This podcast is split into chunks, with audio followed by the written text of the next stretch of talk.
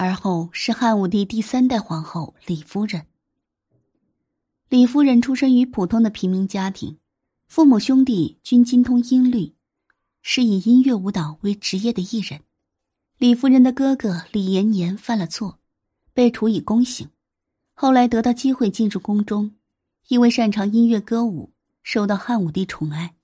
李延年会谱曲，会写词，因为感情细腻，词曲充满深情。常常让听者感动不已。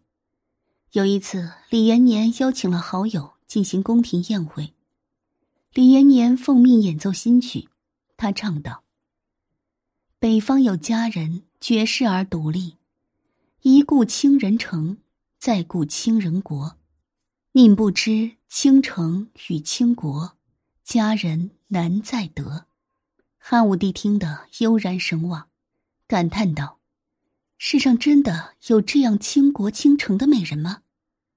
坐在一旁的汉武帝姐姐平阳公主笑着说：“我听说李延年有个妹妹，生得美丽动人，而且歌舞双绝。他的这首新曲写的就是他的妹妹。”第二天，汉武帝就见到了李夫人，果然容貌绝艳，舞姿曼妙。汉武帝一见倾心，立刻将她纳入后宫。宠爱非常，后来李夫人诞下一子，就是刘伯。可惜红颜薄命，李夫人后来得了重病，缠绵病榻。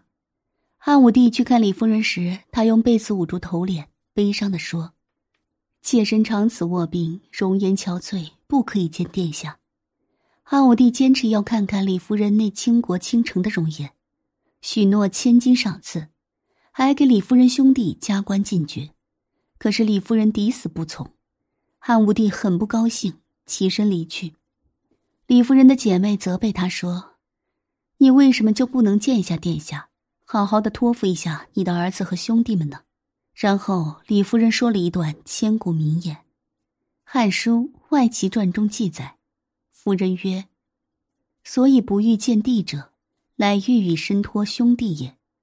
我以容貌之好，得从微贱爱信于上。’”夫以色事人者，色衰而爱迟，爱迟则恩绝。今见我毁坏，上所以伦伦顾念我者，乃以平生容貌也。今见我毁坏，颜色非故，必为额突弃我。以上肯复追思敏，戮其兄弟哉。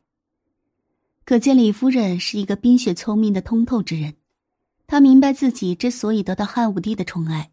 是因为自己生的美，如果汉武帝看到她憔悴的病容，必然会引起他的厌恶。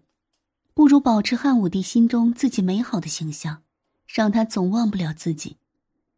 果然，最终没有见上李夫人最后一面的汉武帝，心中充满了遗憾和美好的回忆。以王太后的礼仪将她安葬，对她一直念念不忘，并对李夫人的儿子和家人也多有照顾。多年后，汉武帝还在梦中见到李夫人。醒来之后，找来道士做法。在烛影摇曳的灯光下，汉武帝隐约见一道身影飘然而至，又徐徐离去，内心惆怅，作赋以寄托对李夫人的思念之情。